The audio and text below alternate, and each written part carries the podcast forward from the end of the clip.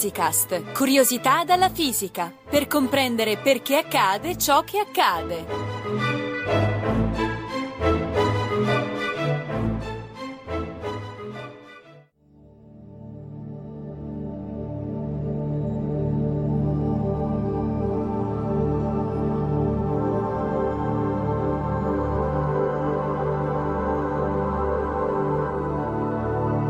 Nei film di fantascienza si vedono astronavi risucchiate da fantomatici buchi neri, da cui vengono completamente distrutte.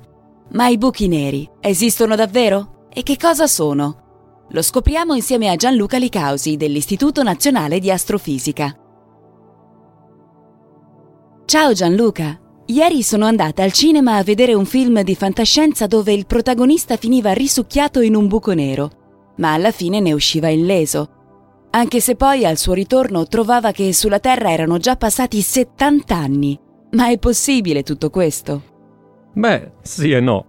Ma cominciamo dall'inizio. Tu cosa sai del buco nero? Beh, eh, credo che sia una specie di vortice o un vuoto di materia che risucchia tutto, tutto ciò che gli passa vicino. E ho letto che qualunque cosa ci cada dentro non può più uscirne fuori, perfino la luce ed è per questo che lo chiamano buco nero. Eh sì, è per questo. Però un buco nero non è fatto come me l'hai descritto tu. Non è un vortice e tantomeno un vuoto di materia. Anzi, è proprio il contrario.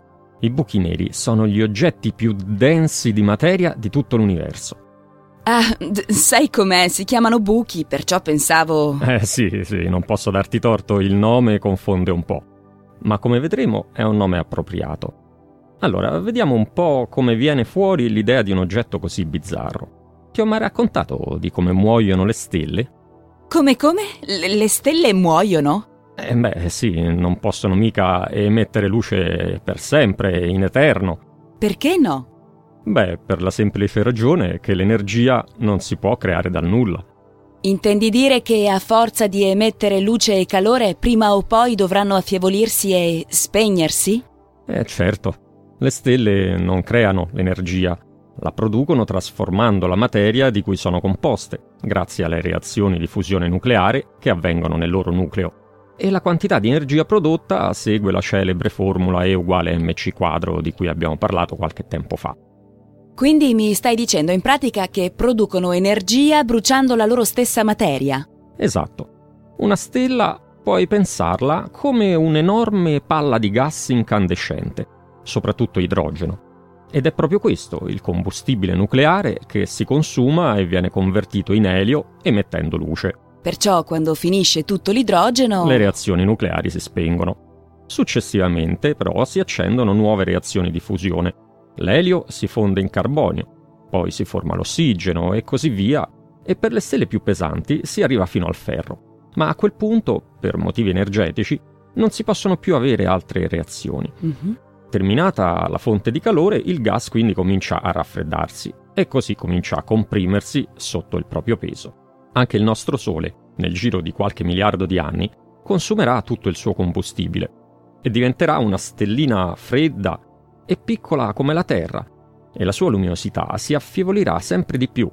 Sarà diventato a quel punto una nana bianca. No, povero. Ma che c'entra questo coi buchi neri? Ecco, non tutte le stelle finiscono la loro vita in questo modo, raffreddandosi lentamente. Questo succede a quelle più piccole, come il nostro Sole. Invece quelle più massicce seguono una strada diversa. Più è grande la massa, infatti, più è grande la forza di gravità. Il Sole, per esempio, pesa 300.000 volte di più della Terra e ha una gravità a livello della superficie 30 volte maggiore della nostra. Sì, certo, pesa di più e quindi attira di più, è chiaro. Ma perché così poco? Mi sarei aspettata che un corpo che pesa 300.000 volte la Terra avesse una gravità in superficie di, di 300.000 volte quella della Terra. No, questo è ciò che avverrebbe se la massa del Sole occupasse lo stesso volume della Terra. Invece il diametro del Sole è 100 volte più grande di quello terrestre e come sai, più ti allontani dal centro, più la gravità diminuisce, perciò deve essere minore in superficie. In particolare, la gravità in superficie diminuisce come il quadrato del raggio.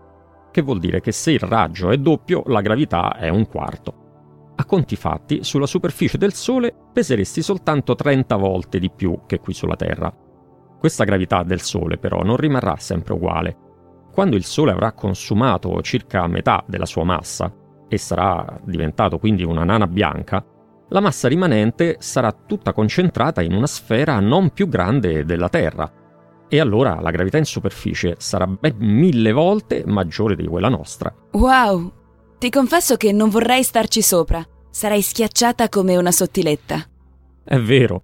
Del resto, gli stessi atomi dell'intera nana bianca sono così schiacciati tra loro che gli elettroni ne schizzano fuori e il gas si trasforma in un denso plasma fatto di nuclei atomici ed elettroni mescolati tra loro in modo molto compatto.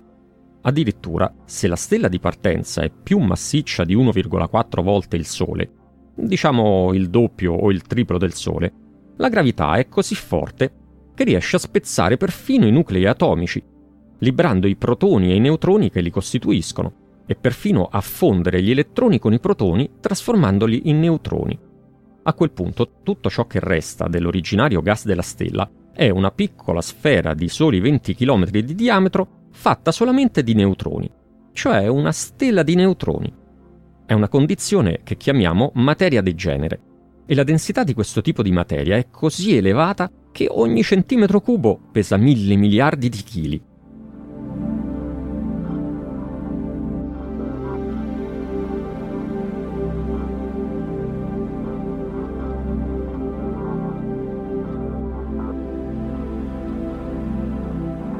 Caspita! E questo solo se la stella è due o tre volte più pesante del Sole. Ma allora cosa succede per le stelle ancora più grandi? Beh, se la stella inizialmente è ancora più pesante di tre masse solari, anche i neutroni vengono distrutti dalla compressione gravitazionale. Ma a quel punto non ci sono più stati di materia del genere in grado di arrestare questa compressione Vuoi dire che la compressione non si ferma più e la stella diventa un punto? Eh, potrebbe essere così. In tal caso, quello che si otterrebbe sarebbe un punto di materia con densità e gravità infinita, quella che i fisici chiamano singolarità. In realtà non sappiamo se una singolarità può realizzarsi davvero, perché la fisica non sa dirci ancora che cosa succede in questi casi estremi. Ma non ha importanza per oggi perché a questo punto la nostra stella è già diventata un buco nero. Un buco nero? Ma quindi un buco nero è una stella massiccia che si è compattata oltre la fase di stella di neutroni? Proprio così. Indipendentemente dal fatto che il collasso continui fino a una singolarità o che invece si arresti in qualche nuovo stato degenere della materia che non conosciamo, ormai la gravità alla superficie della stella è così elevata che ha superato un limite fondamentale. E cioè? Prendi per esempio la Terra e la Luna. Nel 1969 gli astronauti della missione Apollo 11 misero il primo piede umano sulla Luna. E avrai di certo visto in qualche documentario quanto era grande il missile che ce li ha portati, il potentissimo Saturno 5, alto come un grattacielo. Il motivo di tanta potenza è che per liberarsi dalla gravità di un pianeta si deve superare la cosiddetta velocità di fuga, che per la Terra vale ben 11 km al secondo. Wow! Sì, se lanci un missile con una velocità inferiore a questa, potrà pure arrivare molto in alto, magari anche a centinaia di chilometri dal suolo, ma a un certo punto si fermerà e ricadrà sulla Terra. Al contrario, per ripartire dalla Luna e tornare nello spazio è stato sufficiente agli astronauti il piccolo razzo della capsula di allunaggio. Beh, si capisce. La Luna ha una gravità più bassa della Terra. Esatto. La velocità di fuga dalla Luna, infatti, è solo poco più di 2 km al secondo. E poiché la velocità di fuga aumenta con la massa del pianeta, per allontanarsi dalla superficie del Sole servirebbe una velocità di oltre 600 km al secondo, e da una nana bianca ci vorrebbero 6.000 km al secondo. Wow! Mentre per liberarsi da una stella di neutroni bisognerebbe partire perlomeno a metà della velocità della luce. Urca! Perciò se una stella si compatta più di una stella di neutroni, a un certo punto la gravità alla superficie potrebbe essere così forte che per tornare nello spazio si dovrebbe partire più veloci della luce. Senti, ma la velocità della luce non si può superare. Me l'hai insegnato proprio tu nella puntata sulla relatività. Infatti non si può, per i motivi che abbiamo ben spiegato in quella puntata. Ma questo vuol dire anche che la stessa luce di quella stella non potrebbe più lasciare la superficie. La stella, cioè, è diventata un buco nero. Allora la stella non si vede più? È proprio così, non si vede più. La stella sta sempre lì, non è sparita, ma non puoi più vederla. Mhm. Un oggetto del genere, infatti, non può che essere assolutamente nero, poiché se brilla di luce propria, la luce emessa non ha velocità sufficiente per raggiungere lo spazio, né può brillare di luce riflessa, perché anche la luce usata per illuminarlo, una volta raggiunta la superficie, non avrebbe velocità sufficiente per tornare indietro. Ti posso fare un esempio col suono, che ti è più familiare. Quando parli, la tua voce mi raggiunge perché si propaga alla velocità del suono rispetto all'aria. Tant'è vero che se mi parlassi contro vento la voce mi raggiungerebbe un po' in ritardo. Ma se questo vento fosse più veloce del suono, le tue parole non mi arriverebbero più perché si propagherebbero soltanto dietro di te. Ok. Però la luce è solo energia. Come fa ad essere attratta dalla forza di gravità? Insomma, non è mica un sassolino che se lo tiri in alto ricade a terra. La luce è luce, può solo andare dritta e alla velocità della luce, appunto. Certamente, va sempre dritta e alla velocità della luce, eppure subisce lo stesso l'effetto della gravità. Accidenti, non capisco. Mi pare una cosa contraddittoria. Ricordi che succede allo spazio-tempo attorno a una stella? Te ne parlai nella puntata sulla relatività generale. Sì, sì, certo. Mi avevi spiegato che attorno a una massa lo spazio si distorce e che quella che percepiamo come forza di gravità è in realtà l'effetto di questa deformazione. Esatto. In particolare avevamo visto come un raggio di luce che si muova in uno spazio distorto è costretto a seguirne le deformazioni, allo stesso modo di un ciclista su pista che, percorrendo una curva parabolica, si ritrova a cambiare direzione pur mantenendo il manubrio saldamente dritto. Sì, certo, insomma, è chiaro che se vai dritto su un terreno tutto ad ossi e cunette, alla fine ti ritrovi ad aver deviato. Per questo, se un raggio di luce si muove in un forte campo gravitazionale, dove lo spazio è molto distorto, viene molto deviato, che è proprio ciò che si osserva nelle stelle di neutroni, per esempio. Perché si può vedere questa deviazione della luce? Altro che, pensa alla gravità di una stella di neutroni, devia la luce emessa dalla superficie così tanto da creare un effetto ottico, per cui il polo sud e il polo nord della stella si vedono contemporaneamente. Wow, accidenti! Ma davvero con i telescopi potete vedere i dettagli su un oggetto così piccolo e distante come una stella di neutroni? No, magari. La gran parte delle stelle si vedono solo come puntini anche con gli strumenti più potenti. Questi dettagli li deduciamo dalla misura delle variazioni di luce che riceviamo dalla stella mentre gira su se stessa. E come si osserva, questo effetto ottico è tanto maggiore quanto più la stella è massiccia e concentrata. E se è così massiccia da formare un buco nero, che cosa si vede? Se la stella è diventata un buco nero, vuol dire che la distorsione dello spazio è arrivata a un punto tale da deviare i raggi di luce fino a fargli compiere un giro completo attorno alla stella ritornando su se stessi, o a farli ricadere sulla superficie, così che da fuori non si vede più niente della superficie della stella. Sì, ma è sempre un effetto ottico, no? Sì, puoi vederlo così.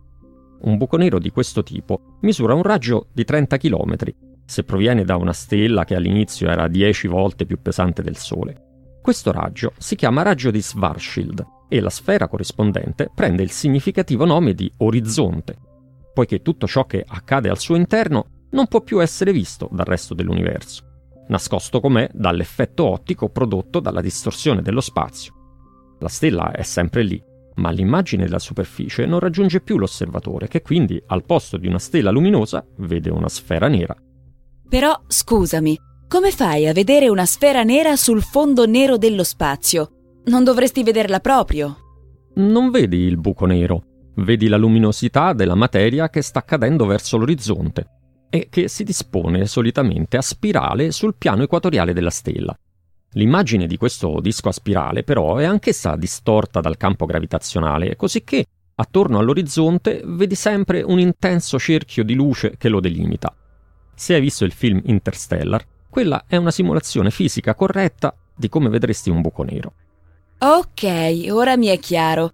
Il buco nero è una stella così compatta da avere una gravità superficiale elevatissima, tanto da produrre intorno a sé un tale effetto ottico dovuto alla distorsione dello spazio che la luce emessa dalla superficie è sempre deviata all'interno dell'orizzonte, così che da fuori appare come una sfera perfettamente nera. Però una cosa ancora mi sfugge. Ho capito perché lo chiamate nero, ma perché lo chiamate buco? Non sarebbe più appropriato chiamarlo soltanto stella nera o qualcosa del genere? In effetti ci sono teorie secondo le quali il collasso della stella oltre la fase di neutroni potrebbe arrestarsi proprio a questo punto, a causa di fenomeni quantistici. Se fosse così, in effetti, stella nera sarebbe un nome appropriato. Ma se questo non succede e il collasso continua, come pensa la maggior parte degli scienziati, la superficie della stella diventa più piccola dell'orizzonte. Anzi, per quel che ne sappiamo, la stella potrebbe continuare a comprimersi fino a un punto. Dall'interno dell'orizzonte, però, è impossibile spostare un oggetto fino a farlo tornare nel resto dell'universo, anche in linea di principio. Ciò che entra nell'orizzonte non ha più relazione con lo spazio esterno, come se fosse caduto in un buco dello spazio e non ne facesse più parte.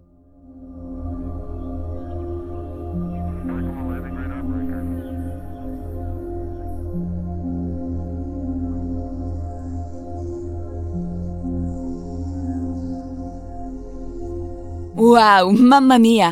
Ma allora che succederebbe a un astronauta che attraversasse l'orizzonte? Scomparirebbe dall'universo nel momento del passaggio?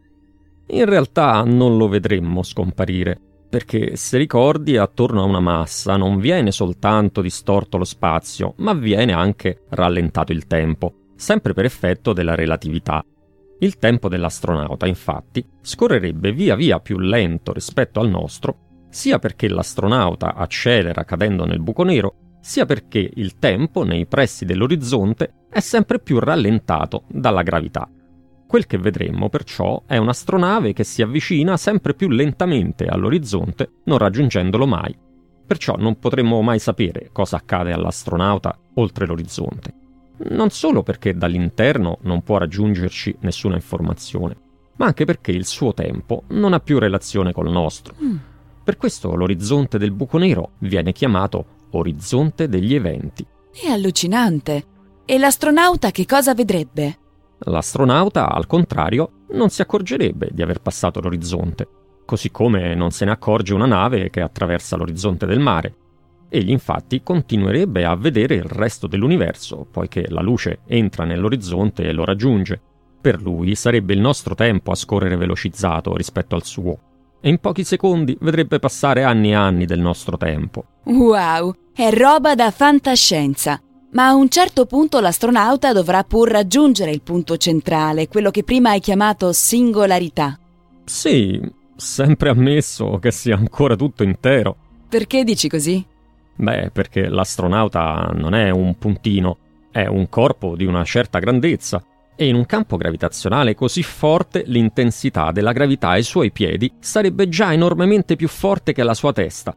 Perciò il malcapitato subirebbe una forza di marea insostenibile che lo dilanierebbe. I suoi atomi in pochi secondi raggiungerebbero la singolarità o l'eventuale superficie della stella se ancora ne esiste una, e li sarebbero schiacciati dall'enorme gravità, trasformandosi anch'essi in neutroni, in quark o in chissà cos'altro. E lì quella materia degenere rimarrebbe per sempre. Oh mio Dio, fa venire i brividi. Ma dimmi una cosa, sinceramente. Quanto c'è di vero in tutto quel che mi hai detto? Voglio dire, un buco nero si è mai visto nell'universo? O esiste solo in teoria? A dire il vero, di teorie sui buchi neri ce ne sono parecchie, ognuna delle quali prevede uno scenario diverso. Ma quel che è certo è che in molti posti nell'universo si osservano stelle o nubi di gas che ruotano attorno a centri di gravità eccezionale, che tuttavia sono completamente invisibili. In particolare c'è evidenza di buchi neri colossali con masse pari a milioni di soli al centro di molte galassie, compresa la nostra. Nella nostra galassia? Ma allora lo avete già osservato con i telescopi? No, perché nonostante sia così massiccio, il buco nero della nostra galassia ha dimensioni paragonabili, diciamo, a quelle del Sistema Solare che però alla distanza del centro galattico, cioè a 30.000 anni luce da noi, è ancora troppo piccolo per essere osservabile perfino con i telescopi più potenti. Tra pochi anni però sarà possibile farlo e allora vedremo per la prima volta l'immagine del cerchio nero circondato dal vortice di materia che gli sta cadendo dentro. Sarebbe fantastico poterlo vedere. Sì, è soprattutto utile perché è solo da osservazioni del genere che potrà venire fuori la nuova fisica fondamentale. In che senso? Ecco, il motivo per cui la fisica attuale non è in grado di descrivere ciò che accade in un buco nero è che non esiste ancora una teoria che metta d'accordo la meccanica quantistica con la relatività generale. In altre parole, ci manca una teoria quantistica della gravità. Per questo è così importante poter vedere i buchi neri. Dal loro studio si capirà cosa sono lo spazio e il tempo a un livello ancora più fondamentale di come li comprendiamo oggi. Senti, ma non ci ha provato nessuno a mettere insieme queste due teorie? Sì, il primo a farlo è stato Stephen Hawking, che ha previsto che per via degli effetti quantistici i buchi neri devono perdere lentamente energia emettendo un debolissimo flusso di luce e particelle, fino a evaporare completamente nel giro di miliardi di anni. Scusa, ma se mi hai appena detto che da un buco nero non può uscire nulla. Infatti, questa cosiddetta radiazione di Hawking non viene emessa dall'interno del buco nero, ma viene prodotta da effetti quantistici nelle immediate vicinanze dell'orizzonte degli eventi. Tutto questo avviene a spese dell'energia gravitazionale del buco nero, che quindi pian piano evapora, restituendo all'universo altrettanta materia e radiazione di quanta ne ha racchiuso da quando si è formato.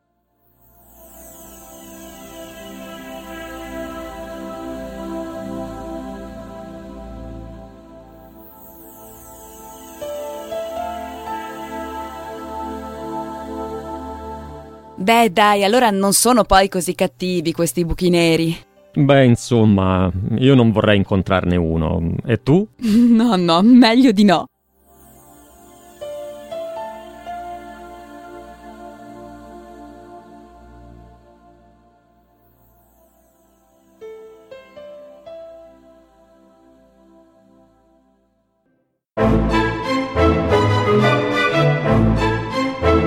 Physicast è un podcast in cui docenti universitari e ricercatori parlano di fisica con il linguaggio di tutti i giorni. Ideato da Riccardo Faccini, Gianluca Licausi, Giovanni Mazzitelli e Giovanni Organtini, realizzato con il supporto dell'Associazione Frascati Scienza e di ricercatori dell'Istituto Nazionale di Fisica Nucleare, di quello di Astrofisica e della Sapienza. Interviste di Chiara Piselli e montaggio di Edoardo Massaro. Le puntate precedenti e altre informazioni sono consultabili su www.radio radioscienza.it slash physicast. Commenti e spunti su possibili argomenti di interesse sono per noi preziosi, per cui potete contattarci a physicast-radioscienza.it.